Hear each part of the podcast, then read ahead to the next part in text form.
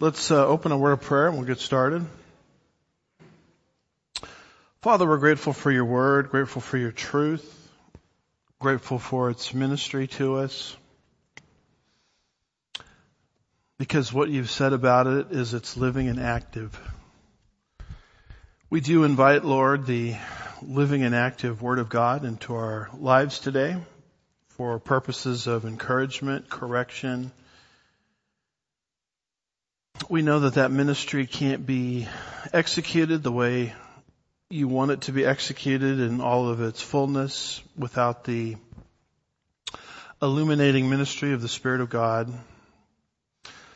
So in preparation for that ministry, both in Sunday school and in the main service that follows, we're just going to take a few moments of silence to do personal confession before you, not to restore um, position, but to restore broken fellowship if necessary.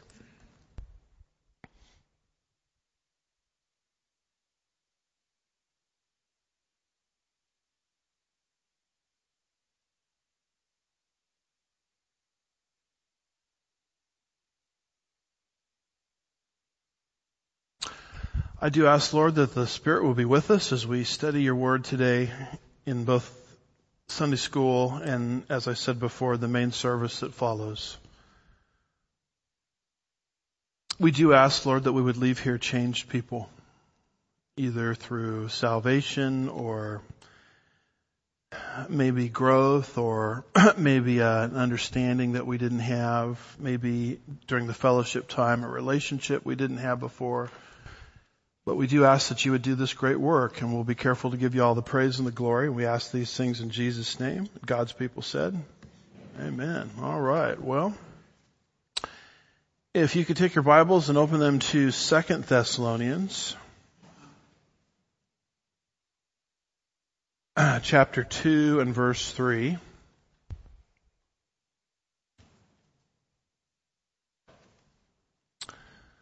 Um, this is part four, uh, sort of in a mini series focusing on this verse here, the apostasia. And we're bringing it up because it's kind of um, along the way in our verse by verse study through the epistle of Second Thessalonians spending some time on it because it's one of the most controversial and debated um, verses maybe in the entire Bible. Paul the apostle writes and he says, let no one in any way deceive you for it, that's the day of the Lord, will not come unless the apostasy, which is an English translation of the Greek noun apostasia, comes first and the man of lawlessness is revealed, the son of destruction. Paul the apostle had been forced out of Thessalonica into Corinth. And a short time later from Corinth, he writes to the church that he had planted there in Thessalonica. And the reason he's writing to them is a problem has surfaced that problem is described in the prior verse. It says that you not be quickly shaken from your composure or be disturbed either by spirit or message or letter as if from us to the effect that the day of the Lord has come. So Paul had taught them that they would not see the day of the Lord or the tribulation period and they had just received a letter from Paul, allegedly. It really wasn't from Paul, it was a forgery. But they didn't know it was a forgery. That, no, what I said to you before is wrong. You're not going to escape the day of the Lord. In fact, you're in it right now. So this explains why Paul does what he does in verses 3 through 12 he sort of, um, and I, I used the word before concurrently, and that's in hindsight, that may not be the best word used to describe it, but what he's doing in verses 3 through 12 is he's tracing the day of the Lord, the events that are going to happen in the day of the Lord. And he mentions five events. The apostasy, the coming of the Antichrist, the removal of the restrainer, the destruction of the Antichrist's followers, after the Antichrist himself is destroyed. So he's giving all of these tribulation period events, which are going to be encapsulated in a seven year time period. And his, his only point is you haven't seen any of these things happen. So because none of these things happen, are happening, uh, everybody take a deep breath because you're not in the tribulation period. So the very first thing he describes is something called the apostasia or the apostasy. He says the apostasy comes first. And as we've tried to explain, there are basically two views to this. One view is, is Paul here in verse 3 is talking about a departure from the Word. A secondary view, which is the view I represent, is no, he's not saying it's a departure from the Word. He's saying it's a departure from the world.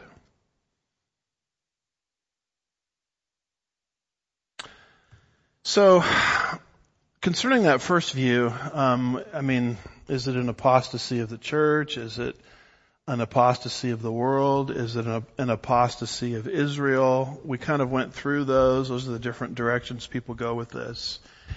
And in our first lesson on this, we're now on lesson four, you know, we basically said those are really not the most satisfying options.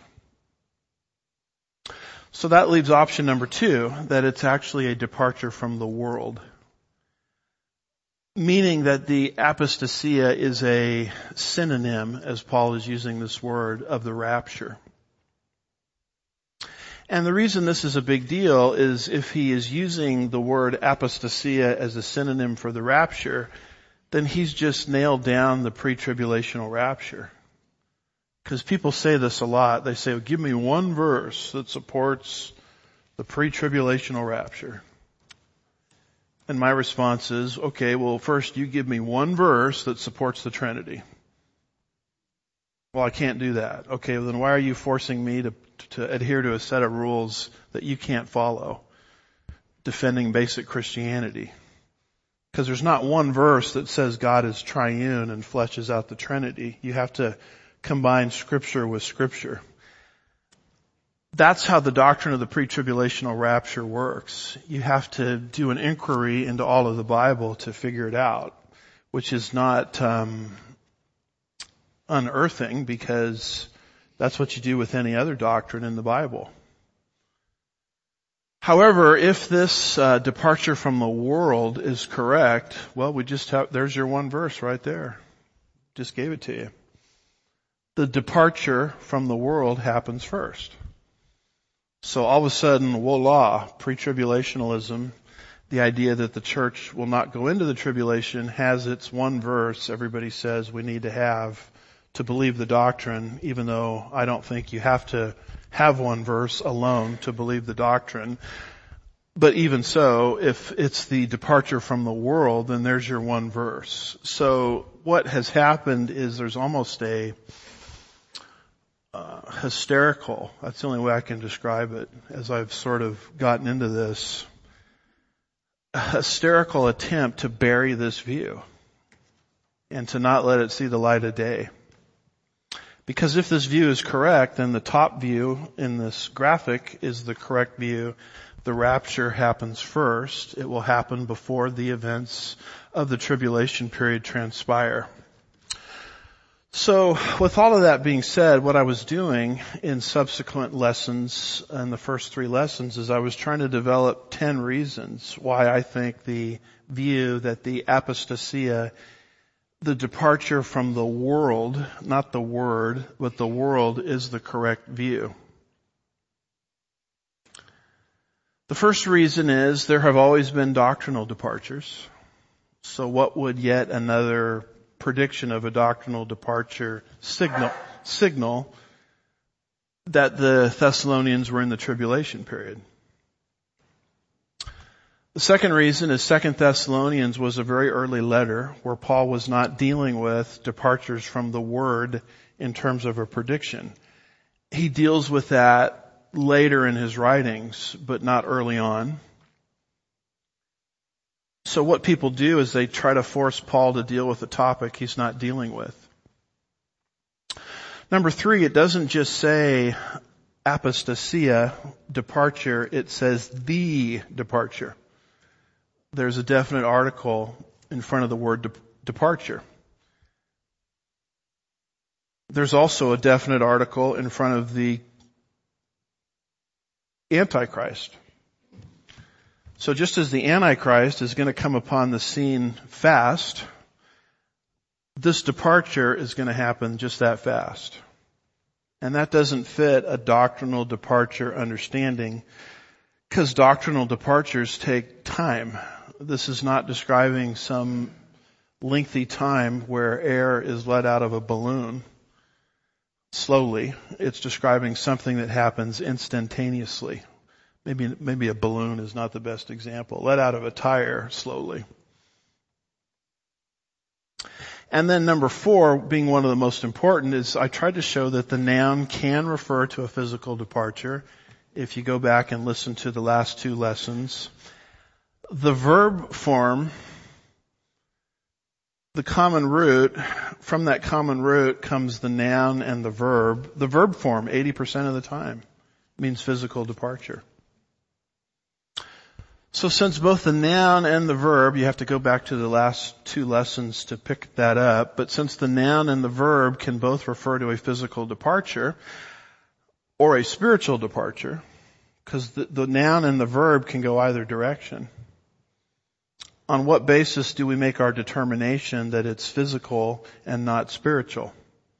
Anybody know? Starts with a C. Context. Uh, the, the three rules of real estate are location, location, location. The three rules of Bible study are context, context, context. So I've got a word that can go multiple directions.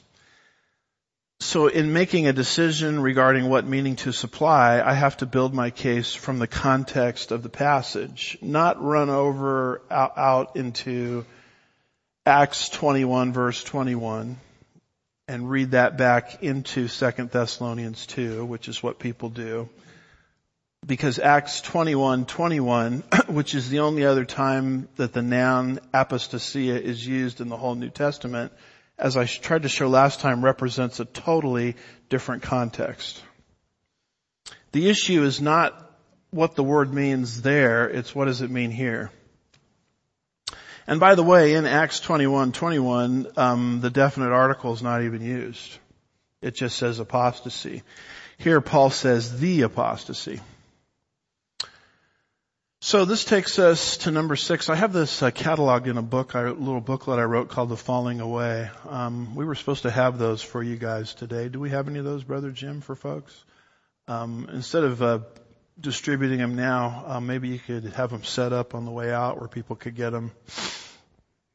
So I want to make sure everybody gets one of these. But this takes us now to number six, and here we're looking at the context. Um, the extended context favors the physical departure view.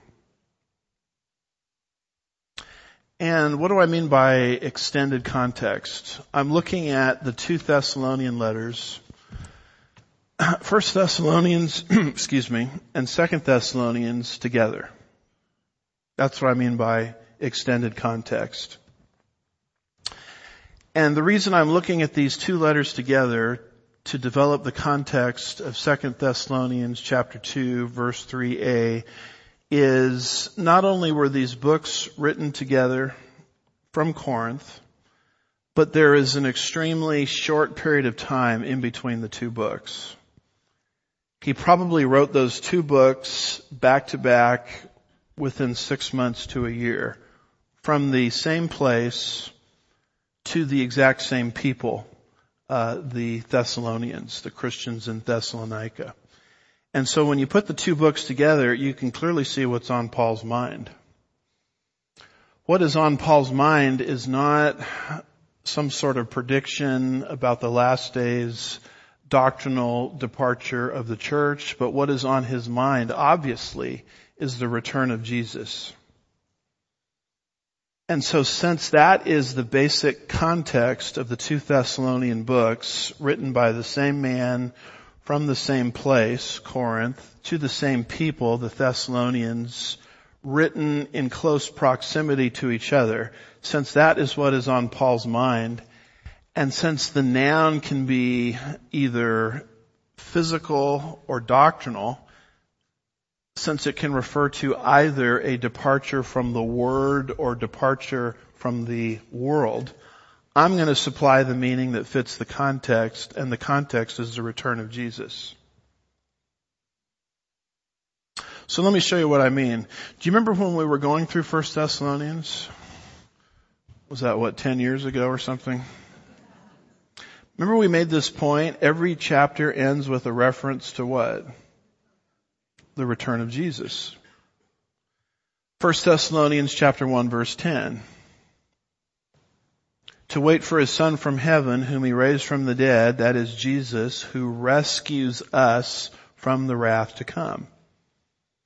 So Paul here in this book is not talking about uh, in the end, the church is going to run off the rails doctrinally. This is early in his ministry where he's dealing with the return of Jesus. And then you go over to 1 Thessalonians 2, 19 and 20, and you see the same, same emphasis. End of 1 Thessalonians 2. He says, For who is our hope? or joy or crown of exaltation? Is it not even you in the presence of our Lord Jesus?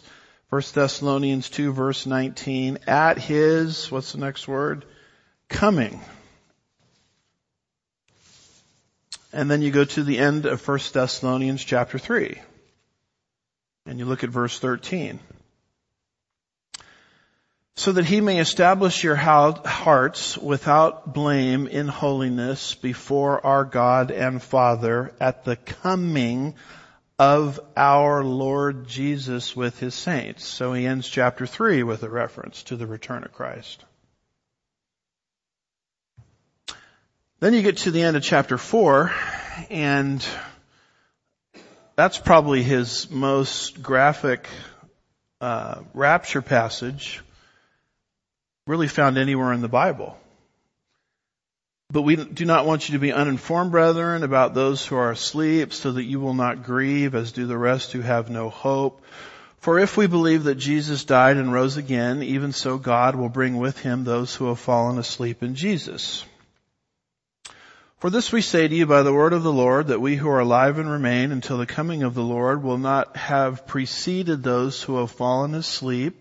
For the Lord himself will descend from heaven with a shout, with the voice of an archangel, with the trumpet of God, and the dead in Christ will rise first.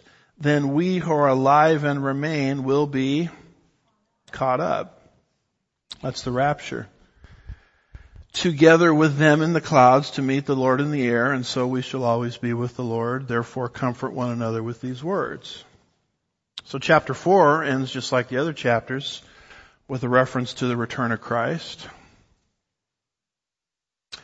And then you go to 1 Thessalonians 5:23 and he does the exact same thing. He says, now may the God of peace himself sanctify you entirely and may your spirit and your soul and your body be preserved complete without blame at the coming of our Lord Jesus Christ. So put yourself in Paul's shoes to figure this out. He's writing to the same people uh, in sort of a back-to-back fashion, no more than six months to a year between the two letters. He's writing from the exact same place. And he's talking about in every single chapter in the first book the coming of Jesus. That's what I mean by the extended context. So if the word apostasia can mean departure from the word and it can also mean departure from the world depending on the context, obviously the meaning I'm going to supply to that word is going to have to fit the context. The context of these two books is the rapture. So therefore, that's one of the, that's a key reason why I think the apostasia is a departure from the world, a synonym for the rapture, and not some sort of prediction about the last days apostasy of the church. All I'm doing is figuring out the different ways the word can be used, and I'm supplying the meaning of the word based on its context. It's just like the word apple which can mean many different things. It can mean a computer. It can mean the pupil of one's eye. It could mean New York City. It could mean a piece of fruit. So when a word like that can have different meanings, if you receive an email from your IT guy about the need for a computer, you know, I don't, sub, when I see the word Apple, I don't substitute my wife's shopping list into that. You see that? Even though, even though apple can legitimately mean, mean a piece of fruit somewhere else. That's not what it means here. That's all I'm doing with apostasia. And, you know, this is just basic language. You guys in regular language do this all of the time without even thinking about it. And that's what you're doing with Bible study. Which takes to us to a seventh reason why I think the, the physical departure view works is not only does the extended context favor the physical departure view, but so does the immediate context. And when I mean immediate context, I mean this specific paragraph here. Extended context, I'm looking at both Thessalonian books. Immediate context, I'm just focused on this paragraph. When you read chapter 2, verses 1 through 12, what is he talking about? I think what he's talking about two other times in this context is the rapture.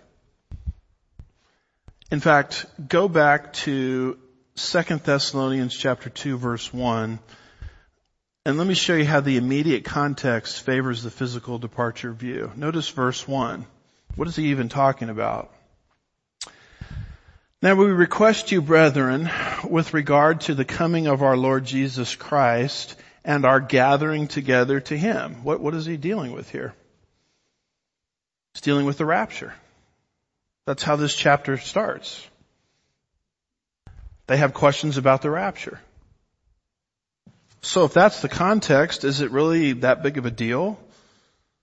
To assume that the apostasia is also the rapture when that word can mean that in some contexts? Go down, if you could, to verses 6 and 7 for a minute. Let me show you another time in this same context he's dealing with the rapture. And this is where he starts to talk about the restrainer. Second Thessalonians 2 verses 6 and 7, he says, you know what, he's talking about the Antichrist. He's explaining why the Antichrist is not here right now. And these are good verses for us because everybody thinks the Antichrist is here. It's gotta be Bill Gates or somebody. And I've said this before, Bill Gates is mentioned in the Bible. It says the gates of hell will not prevail against the church, so about as close as you can get to Bill Gates. But, you know, there's always all this speculation, the Antichrist is this guy's the Antichrist, that guy's the Antichrist. That's what the Thessalonians were doing. I mean, they thought they were in the tribulation period. They were probably fingering Roman emperors as potential candidates for the Antichrist. This is where Paul explains the Antichrist cannot be, he cannot make his debut onto the world scene because something is hindering him. He says in verses 6 and 7, you know what restrains him. Now that's the Greek participle there, neuter, translated restrain. You know what restrains him now so that in his time, Antichrist time, he will be revealed. For the mystery of lawlessness is already at work. Now the spirit of the Antichrist is in the world because the spirit of the Antichrist precedes the Antichrist. But the Antichrist hasn't made his debut yet. For the mystery of lawlessness is already at work. Only he who now restrains, same uh, Greek participle, but it's kind of interesting. He uses the neuter gender in verse 6 and the masculine gender in verse 7. He switches genders in between verses 6 and 7. For the mystery of lawlessness is already at work. Only he who now restrains him will do so until he is taken out of the way. So the big discussion on the, these verses is who in the world is the restrainer? A lot of people say the restrainer is Rome. The problem with that is it was Rome that was throwing Christians to the lion's den. So Rome wasn't doing a very good job restraining evil. Um, and by the way, Rome is gone and the restraint is still here. Other people say no, the restrainer is the devil. But that would make the devil fight against the devil, right? Because the Antichrist is the devil's masterpiece. And Jesus in Matthew 12 said, a house divided against itself cannot cannot stand. So that interpretation doesn't work. A lot of people from Romans 13, where it talks about how the government bears the sword, they argue that the restrainer is the government. But that interpretation doesn't work because go to a communist country or an Islamic country and you will not find the government restraining evil. You'll find that the evil is coming from the government. Other people are saying the restrainer is Michael the archangel, but that interpretation really doesn't work because Jude verse 9 indicates that Michael the archangel doesn't like to fight Satan openly. He just says to Satan, may the Lord rebuke you.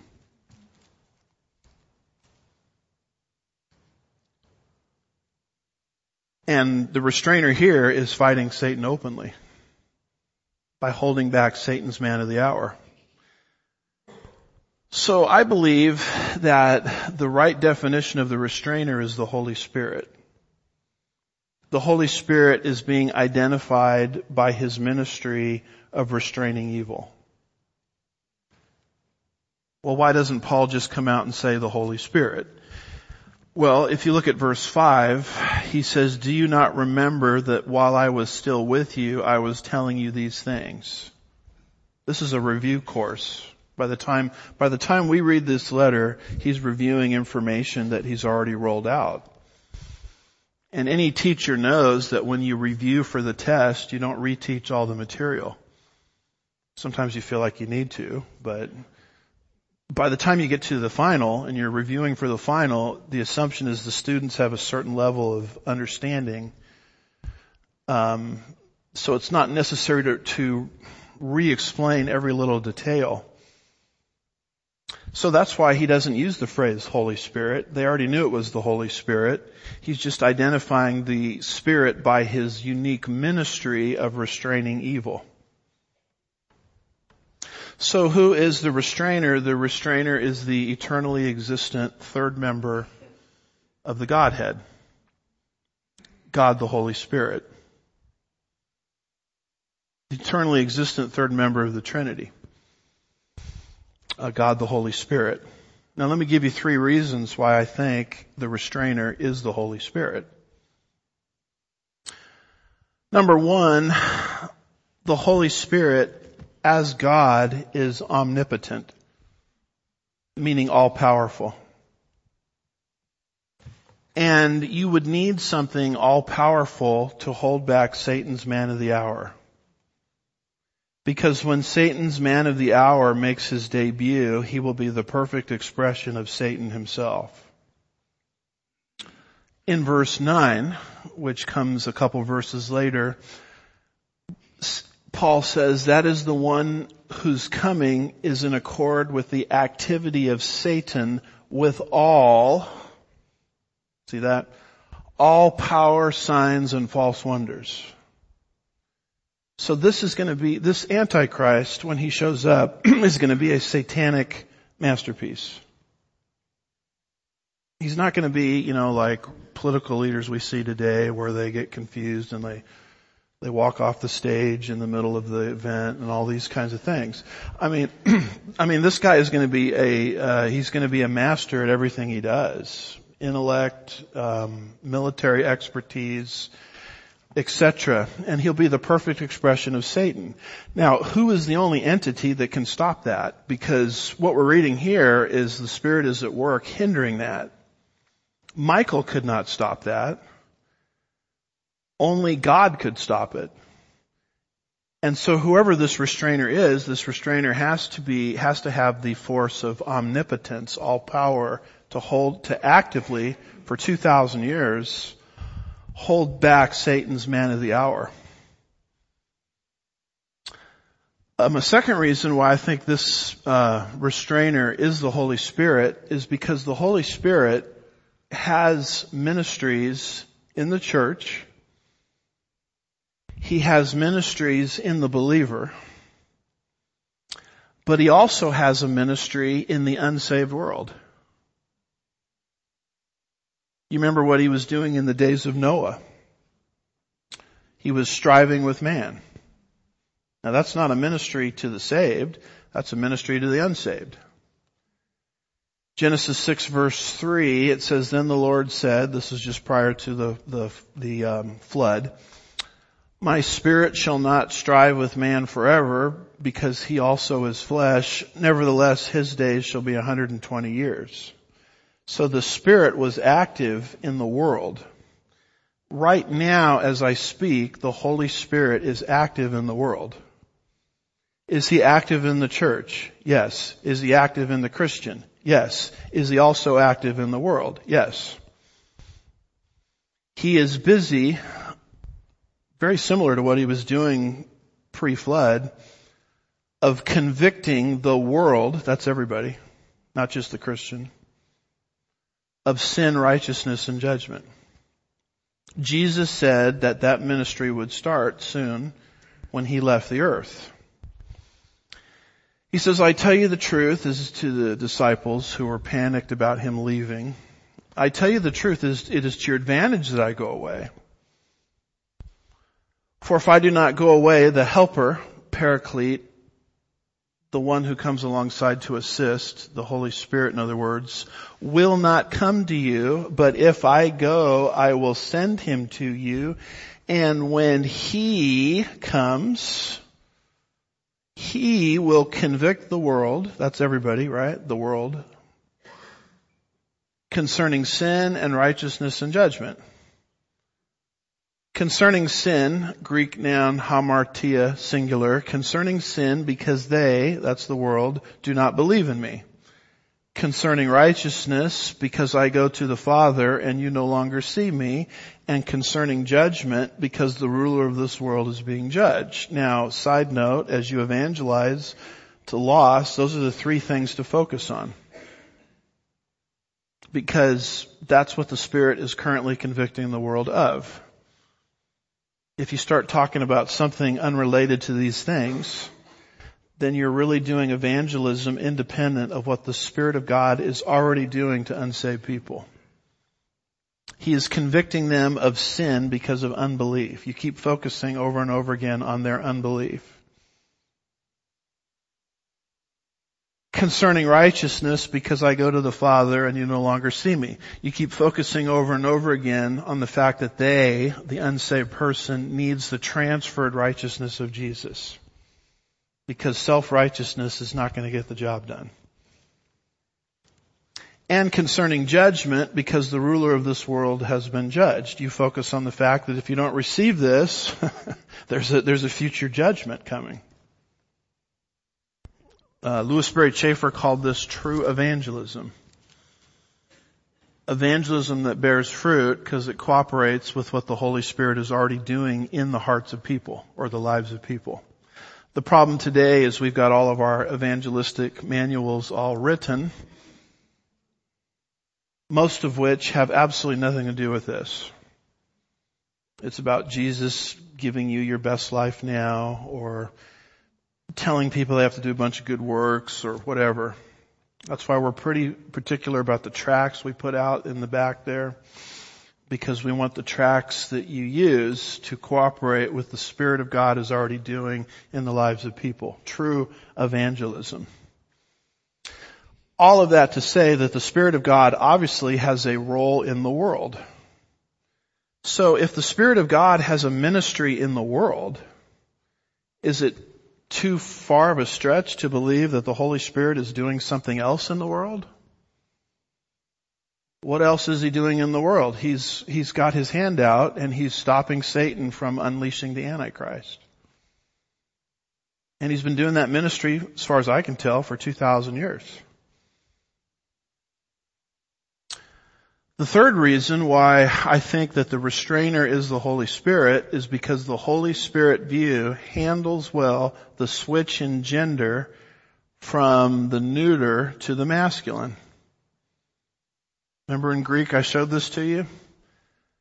There's a restrainer at work in the world. The first time Paul uses the participle restrainer, he uses the neuter gender. The second time he uses the participle restrainer, he uses the masculine gender.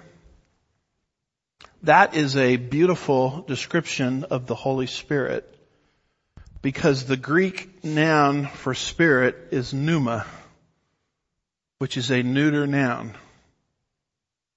But at the same time, Jesus in the upper room frequently referred to the Holy Spirit with the masculine pronoun he.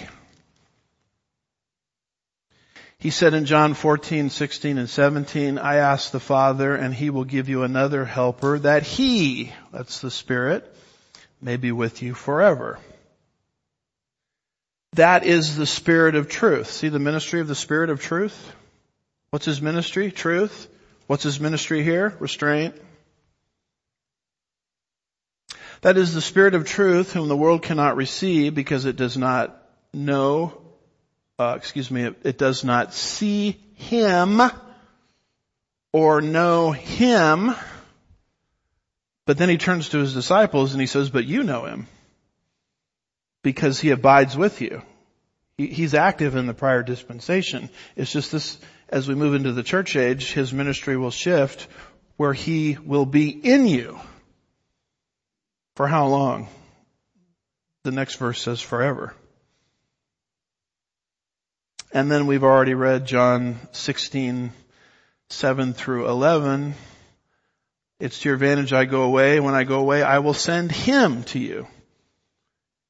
And when he comes, he will convict the world of sin, righteousness, and judgment. So pneuma, Greek noun for spirit, neuter, but Jesus also called the spirit he or him over and over again.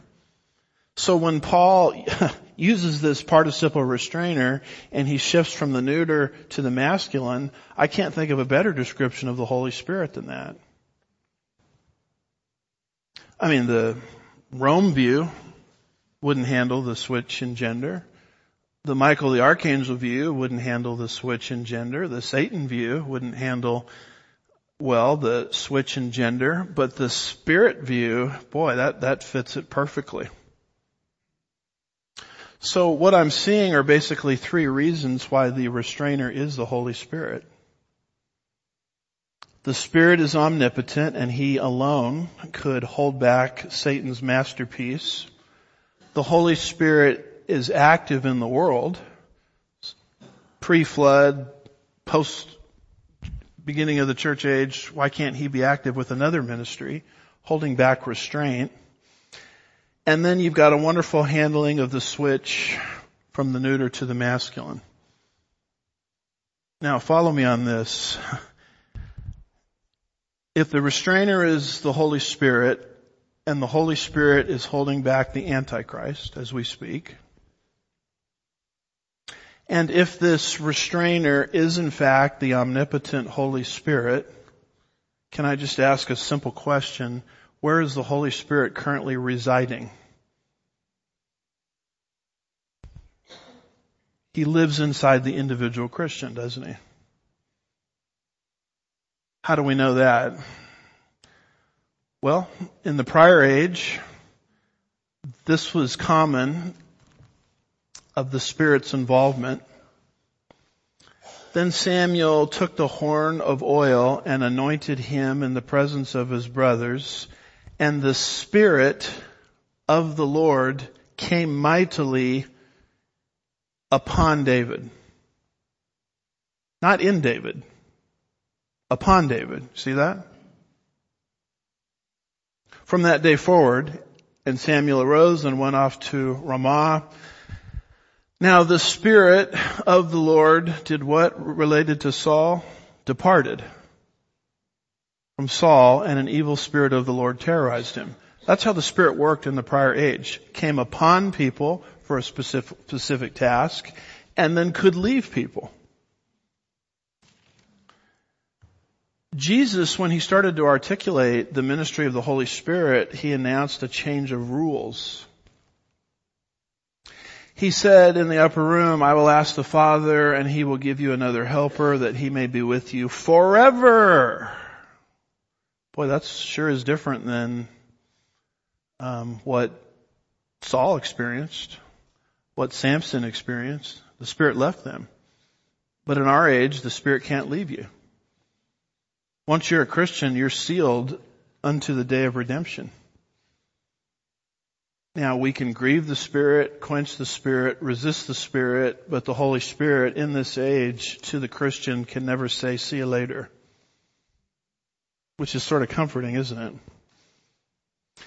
That is the Spirit of truth whom the world cannot see because it does not see Him or know Him but you know him because he abides with you and will be, day of Pentecost forward, in you. Prior age, the Spirit of God is upon people. This age, He's in people. Prior age, the Spirit of God could leave people. In this age, He's with the child of God forever. That's where the Holy Spirit lives. So if the restrainer is holding back the Antichrist, and the restrainer is the omnipotent Holy Spirit, and the Holy Spirit permanently indwells Christians, that means your very presence on the earth as a Christian is stopping Satan from unleashing the Antichrist.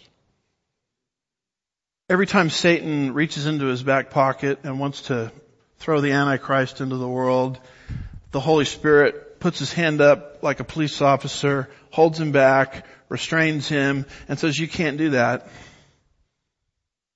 Because I am exercising my ministry of restraint through the church age Christian. which explains the satanic hatred for Christianity in the world. It explains all of it. I mean, why is it that, you know, they, throw the Bible out of the schools, but the Quran and the Humanist Manifesto and all that stuff comes into the school? Boy, that's an unfair, that's an unfair standard. Well, it's happening because Satan knows who the problem, what the problem is. It's the Christian in the world that's hindering his program. The Christian in the world has been hindering Satan's program for 2,000 years. So you might wake up in the morning and look in the mirror and say, boy, my life doesn't matter that much. I don't count. I'm not accomplishing anything. That's when you remind yourself, oh wait a minute, I am important because my very presence on planet earth is stopping the devil. You know, in his tracks. so if the restrainer holds back the Antichrist, if the restrainer is the omnipotent Holy Spirit, if the Holy Spirit is permanently indwelling all Christians, then something has to happen before the man of lawlessness can make his debut into the world scene. The restraint has to stop. Back to verses 6 and 7. You know what restrains him now so that in his time he will be revealed. For the mystery of lawlessness is already at work. Only he who restrains will do so until he is taken out of the way. This restraint will continue until he, Holy Spirit, is taken out, out of the way. So if he's restraining the Antichrist through the Christian, in whom he permanently indwells, and the day is going to come where his ministry of restraint will stop, who else has to be taken out of the way if he's in me forever? You have to be taken out of the way. I have to be taken out of the way. Well, when's that going to happen? The rapture. Once the rapture happens, restraint is gone. And then Satan can do what he's wanted to do for 2,000 years, unleash his man into the world. Because the unique ministry of restraint will be over. Now let me just correct a common error. People think, okay, if that's, if that's all true, then the Holy Spirit will not be active in the tribulation period. He will be active we know he'll be active because there's going to be more people saved in the tribulation period than any other time in history. Just read Revelation 7. That can't happen without the Holy Spirit. But Pastor, you just told us that he will be taken out of the way. Well, what I said was, what will be taken out of the way is not the Spirit, but his unique ministry of restraint. That ends. But the Holy Spirit will continue to work just like he did in Old Testament times. But he's still there. You, you're kind of rolled back to a situation like it was in the prior age where the Spirit would come upon people and could leave people, something that the Spirit cannot do currently. The Holy Spirit can't just disappear because He's not just omnipotent as God, but He's omni what? Present. That's why David in the Psalms says, where can I flee from your presence? If I go to Sheol, you're there. If I go to this place, you're there. You can't get rid of the Holy Spirit. What, what will stop is his unique ministry of restraint that he's performing in the church age. This becomes the explanation on why the Christian should not overdose on speculating who the Antichrist is because he can't even come forward until the rapture occurs. Christians have been speculating on that from the beginning of the church age, unfortunately. Here's a very early church father named Irenaeus in his Against Heresies. Irenaeus was discipled by Polycarp. Polycarp was discipled by John. That's how close Irenaeus is to the original apostles. He says, we will not, however, incur the risk of pronouncing positive, positively as to the name of the Antichrist. But if it had been necessary to announce his name plainly at the present time, it would have been spoken by him who saw the apocalypse. That would be John. For it, the apocalypse, the book of Revelation, was not seen long ago, but almost in our own time at the end of the reign of Domitian. That would be at the end of the first century. So what was happening in the days of Irenaeus is people were sort of playing, you know, pin the tail on the Antichrist. Everybody's trying to figure out who the Antichrist is. And Irenaeus says, knock it off!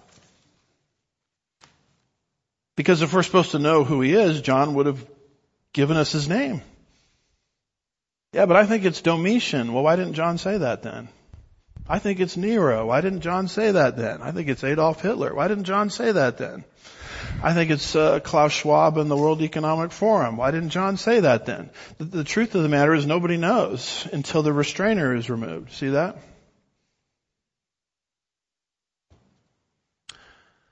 The first president I voted for was Ronald Reagan. And everybody told me I just voted for the Antichrist.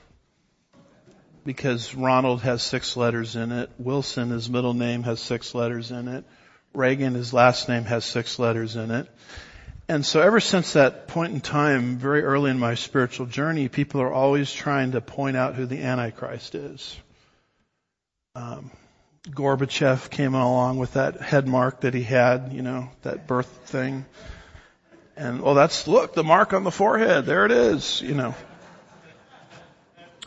And then Saddam Hussein came and went. Everybody thought he was the Antichrist. And finally in 1992, I think it was, a guy named Bill Clinton showed up. And everybody said, well, that's the Antichrist. And by then I had wised up. I said, Bill Clinton is not the Antichrist. People said, well, how do you know? Because Daniel 11 says the Antichrist will not have the desire of women. and so Clinton didn't qualify. But the truth of the matter is nobody knows exactly who the Antichrist is. People say, well, could he be alive today? Yeah, but I think he's been alive for 2,000 years. Because Satan has always had a man waiting in the wings. That's why so many people look like they could be the Antichrist. I mean, Nero perhaps was waiting in the wings. Should the restraint be removed? Because Satan, not being omniscient, doesn't know when the restraint is going to end. Hitler could have been the Antichrist. You look at people on the world stage today. You look at him, you say, wow, that, that guy would be a terrific Antichrist. We've even had some presidents recently that seem like they're auditioning for the role, you know. But the truth of the matter is nobody can know because nobody knows when the restraint is going to be removed. The Antichrist has always been here in different personages. Satan is just, is just waiting for the green light. So what, what's my point? Why bring up all this? Well, we're focusing on the immediate context. Verse 1, rapture. Verses 6 and 7, rapture. So if the rapture is in verse 1 and the rapture is also in verses 6 and 7, and the word apostasia can mean departure from the word or departure from the world. Bo- both definitions are acceptable depending on context. And verse 1 is the rapture and verses 6 and 7 is the rapture. Then, what's the big deal seeing the rapture in verse 3? That's Paul's subject matter. The, the, the apostasia is the rapture. It's a synonym for the rapture. Well, you can't force that into the context. Not forcing anything into the context. That's what the context is dealing with. That's his primary concern in the first letter, which dovetails very nicely with the second letter, and that's his primary concern in this paragraph. Verse 1, concerning our gathering together to him. That's the rapture. Verses 6 and 7, the restrainer being removed, taken out. That's the rapture. So, right sandwiched in the middle is verse 3, apostasia, which could mean a de- physical departure or departure from the word. I'm going to pick the meaning that fits this context. The apostasia is the departure from the world. What is Paul's point? You're not in the day of the Lord, Thessalonians, in spite of the forgery that you have received from allegedly coming from me. Because the departure that I already told you about when I was with you and I already told you about in the first letter hasn't happened yet. If you're still here, you're not in the day of the Lord because the day of the Lord is preceded first by the departure. That's his point. A lot of people um, will see verse 3 in what's called synonymous Hebrew parallelism with verses 6 and 7. What is synonymous Hebrew parallelism? It's Jewish poetry. Our poetry rhymes sounds. The Jews did not rhyme sounds, they rhymed ideas. That's why when you're studying Jewish writings, you have to look at two lines and try to figure out how those two lines relate to each other. And there is something in Jewish poetry called synonymous Hebrew parallelism where the second line repeats the information in the first line, but in different words. So in Psalm 50 verse 10, God says, every beast of the forest is mine. That's line one. And then he says, the cattle on a thousand hills. Does God own the cattle on the thousand hills? Yes, he does. Does he own the cattle on the thousand and first hill? Yes, he does, because the cattle on a thousand hills is in synonymous Hebrew parallelism with the phrase every beast. So there 1,000, there's a context for taking 1,000, and it doesn't even say 1,000, it just says a thousand non-mathematically. Because you're dealing with synonymous Hebrew parallelism. There are a lot of commentators that see verse 3a, the departure, in synonymous Hebrew parallelism with verses 6 and 7. They're, they're, they're, verse 3a and verses 6 and 7 are saying the exact same thing but in different words. So that becomes another argument that you can use, you know, demonstrating that Paul is dealing with the rapture here in the immediate context. Eighth reason why the physical departure view works. I'll try to get through this quick. Paul is giving a review course here. Because what people say is, why didn't Paul, if he was talking about the rapture in chapter 2, 3a, why did he use the word apostasia instead of the word harpazo?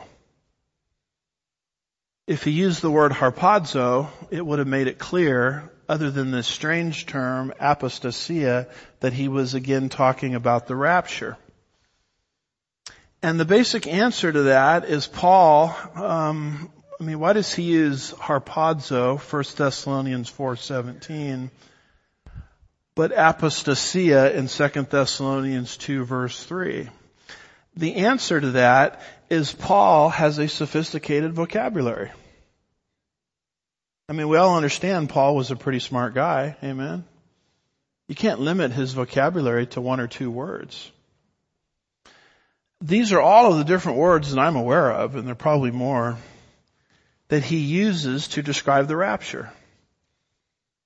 Sometimes he'll use the word parousia, meaning the coming of Christ. Sometimes, as in verse 1, he'll use the word episynagoge, as in gathering. Sometimes he will use the word apocalypsis, as in unveiling. Sometimes he will use the word epiphania as in epiphany. Sometimes he'll use the word ruhomai as in rescue. Sometimes he'll use the word harpazo as in caught up. So why can't we have another word? I mean, if he uses all those other words, why can't he use yet, uh, what is that? One, two, three, four. If those are six different words, why can't he use the seventh word? Why can't he use apostasia? Why can't Paul use that? So, so coming to this verse, and I've heard, I mean, big, big time people that you know. I mean, one of them you hear on the radio all the time. This person, although pre-tribulational, is very much against this apostasia view. And this person says, well, you know, Paul could have easily used the word harpazo if he wanted to make that clear. Well, I say to that argument nonsense because Paul has a sophisticated vocabulary. You cannot confine Paul to a word or two. By the way, if we're going to insist on the word harpazo before we see the rapture, then what do you do with the two witnesses in Revelation 11 and verse 12 who are caught up to heaven? Now this is post rapture in the tribulation period. They're caught up to heaven. They kind of have their own rapture. And yet the word harpazo is not used. What do you do with 1 Corinthians chapter 15? Verses 50 through 58. Which is, other than the Thessalonians passage, a clear reference to the rapture. Well, you can't accept that passage as a rapture passage either because it doesn't have the word harpazo. So what is happening here by the time we read Second Thessalonians is Paul is reviewing material already covered. That's the significance of verse 5. Do you not remember that while I was still with you, I was telling you these things? We pick up the conversation late after all the groundwork has already been laid.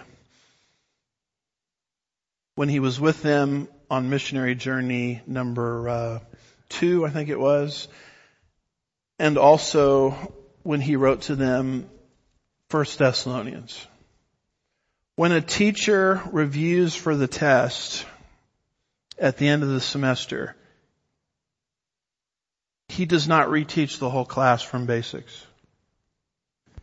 He builds on a knowledge base that the students have and sometimes will use different vocab words that better summarize the material. That's all that Paul is doing here.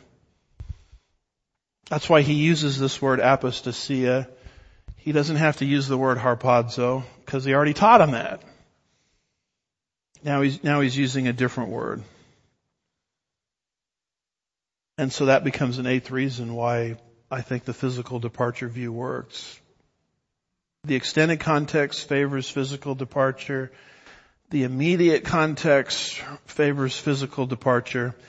And Second Thessalonians chapter 2 verse 2 is just a review course.